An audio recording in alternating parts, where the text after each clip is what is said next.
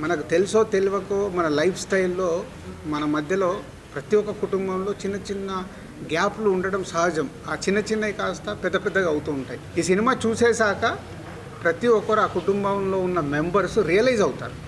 అరే ఇది మనం మిస్ అవ్వకూడదు. ఈ చిన్న విషయాల గురించి మనకు ఎందుకు? చూసి వాళ్ళు ఒకటే చెప్తున్నారు నేను సోలోగా వచ్చి తప్పు చేశాను సాయంత్రం మళ్ళీ ఫ్యామిలీతో వెళ్తున్నాం మేము. మా ఎంటైర్ మా అక్కలు మా కజిన్స్ వాళ్ళందరినీ తీసుకొని వెళ్తాము. ఇది మిస్ అయ్యే సినిమా కాదని అందరు నాకు ఫోన్ చేస్తున్నారు. అది చాలా మంచి సైన్ అండి అది.